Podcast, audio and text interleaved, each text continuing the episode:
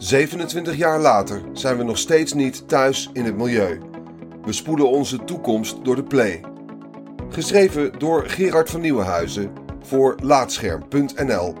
Ingesproken door Arjan Lindeboom. De bedoeling van dit programma is dat je leert hoe je thuis elke dag met het milieu te maken hebt. Daarom doe je zes dagen lang het huishouden. Daarbij doe je dingen als wassen, strijken en stofzuigen, maar natuurlijk ook eten, slapen en douchen.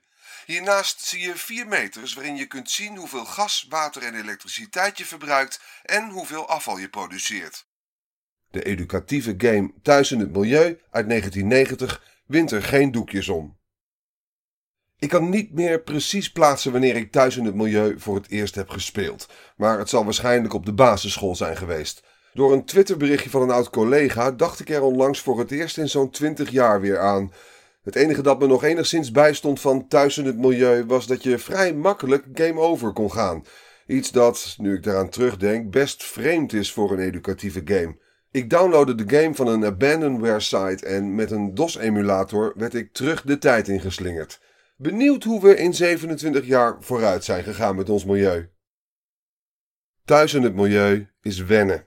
Ik krijg mijn roodharige mannetje, laten we hem Hans noemen, maar niet onder controle. Door met de rechtermuisknop op deuren te klikken, verplaats je jezelf van de ene naar de andere kamer. Met de linkermuisknop pak je voorwerpen op uit de kamer waarin je staat en laat je Hans ook strijken, stofzuigen of douchen. En je doet er de deur mee dicht nadat je er met een rechterklik doorheen bent gelopen. Maar ik merk al snel dat ik te veel bezig ben met andere dingen en Hans laat elke deur in het huis geopend achter. Hans houdt van tocht, zeg ik maar tegen mezelf. Hans doet wel meer dingen anders. Hij pleurt batterijen in de vuilnisbak omdat ik niet wist dat er een milieubak in de garage stond. Ik verwar het icoontje van het gebruikte frituurvet met een papierprul en Hans giet prompt de vette smurrie over de oud papierbak heen. Game over. Terug naar het beginscherm. Hans worst. In weer een andere speelsessie heeft Hans bloemkoolresten over na het eten, maar buiten is het te donker om de compostbak te vinden. Achtertuinverlichting heeft Hans niet en aangezien het bedtijd is, stuur ik Hans maar met de bloemkoolresten naar bed. Morgen weer een dag. Na de initiële besturingsproblemen kom ik daadwerkelijk toe aan het leerzame gedeelte van thuis in het milieu. Tijdens elke activiteit krijg je een meerkeuzevraag voorgeschoteld die op een of andere manier met het milieu te maken heeft. De eerste vraag gaat over boodschappentassen. Neem er zelf eentje mee, want dat is beter voor het milieu, luidt het advies. Nog steeds een goede raad natuurlijk, en met het in 2016 in werking getreden verbod op gratis plastic tassen nog steeds heel actueel. Een andere vraag gaat over hoe schadelijk vaatwasmachine-tabletten met fosfaat zijn. Ik had er nog nooit van gehoord, maar met wat zoekwerk kom ik erachter dat het al sinds 1990 verboden is om fosfaat te gebruiken in schoonmaakmiddelen. Naast alle multiple-choice vragen kan Hans dagelijks de krant lezen. Een van de krantenberichten gaat over bloemenververs en hoe slecht deze industrie wel niet is voor het milieu. Het zegt me helemaal niets. Ik google de term en kom uit in het archief van de Leidse Courant uit Inderdaad, 1990. Bloemenververij voor milieu niet rooskleurig. Fosfaatperikelen en uitschietende bloemenververs blijken problemen van een kwart eeuw geleden. En heel even ben ik best tevreden hoe verouderd thuis in het milieu voelt. Maar naarmate ik verder speel, komt het besef dat dit uitzonderingen zijn.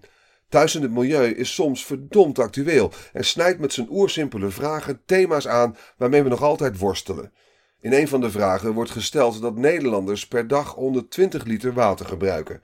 Wat zoekwerk leert me dat we in 2016 gemiddeld op 121 liter zaten. We spoelen een goed milieu letterlijk door de play. Weer een andere vraag gaat over hoe schadelijk aluminiumverpakkingen voor het milieu zijn, omdat deze tijdens het recyclingproces moeilijk uit de rest van het materiaal zijn te vissen. Ik denk aan hoe het nu geregeld is. Nu zijn er wel PMD-bakken te vinden waar je al je materiaal in kan gooien, maar het feit blijft dat de supermarkt nog altijd vol staat met blikjes. We gebruiken het materiaal nog altijd in overvloed. Weer wat later leest Hans een krantenbericht over het gebruik van hardhout in pallets. Even ben ik weer positief gestemd. We hebben sinds 1993 een keurmerk vanwege dit soort praktijken, het FSC-keurmerk wel te verstaan. Die positiviteit verdampt weer net zo hard als ik opzoek hoeveel ontbossingen nog altijd plaatsvindt. Al hebben we maar 5,2 miljoen hectare bos gekapt in de jaren 0 ten opzichte van de 8,3 miljoen in de jaren 90. Slechts één probleemstelling lijken we echt te hebben getackeld: het aantal dassen in Nederland. Thuis in het Milieu heeft het over 1200 dassen. Naar schatting zitten we nu weer op 5 à 6000. Goed gedaan met z'n allen. High five. Hoewel het merendeel van de problemen nog altijd speelt en we vaak nog heel ver weg zijn van een oplossing, voelt Thuis het Milieu toch als een product van zijn tijd. De game presenteert de milieu-issues relatief onschuldig en focust zich met de vragen op kleine zaken die jij als speler gelijk kan aanpakken. Zoals de beroemde Postbus 51 slogan al luidde: een beter milieu begint bij jezelf. Ik durf alleen wel te stellen dat die instelling niet meer genoeg is. Misschien stemt het nog wel treuriger dat thuis in het milieu bepaalde problemen nog niet benoemt, omdat ze nog niet echt bestonden of minder evident zijn dan anno 2017. Iets dat direct te binnen schiet is hoe we met z'n allen te veel vlees blijven eten en de bijbehorende CO2-problematiek. En het feit dat we met muizenstapjes overstappen op duurzame energie stemt ook niet vrolijk. Sinds 1990 zijn we van 1% hernieuwbare energieverbruik gestegen naar 5,9%. Dat schiet niet op. Ik zou graag thuis in het milieu ergens de schuld van willen geven. Dat het de naïeve insteek heeft, dat de abstracte meters niks zeggen over hoe milieuvriendelijk je bent, dat het problemen onderschat. Maar als ik al iemand de schuld zou moeten geven, dan ben ik dat en mijn omgeving. Waarom staan we nog altijd zo naïef in alle problematiek? Waarom zeggen al die alarmerende cijfers ons niet zoveel?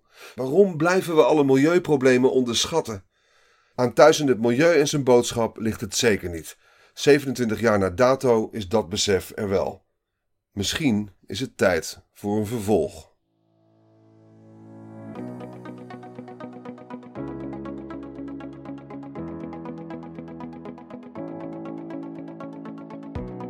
Dankjewel voor het luisteren naar Laatscherm voorgelezen. Als je waardeert wat we hier doen, dan zouden we het leuk vinden als je even een sterrenrating en een recensie achterlaat op Apple Podcasts of de podcastservice van jouw keuze.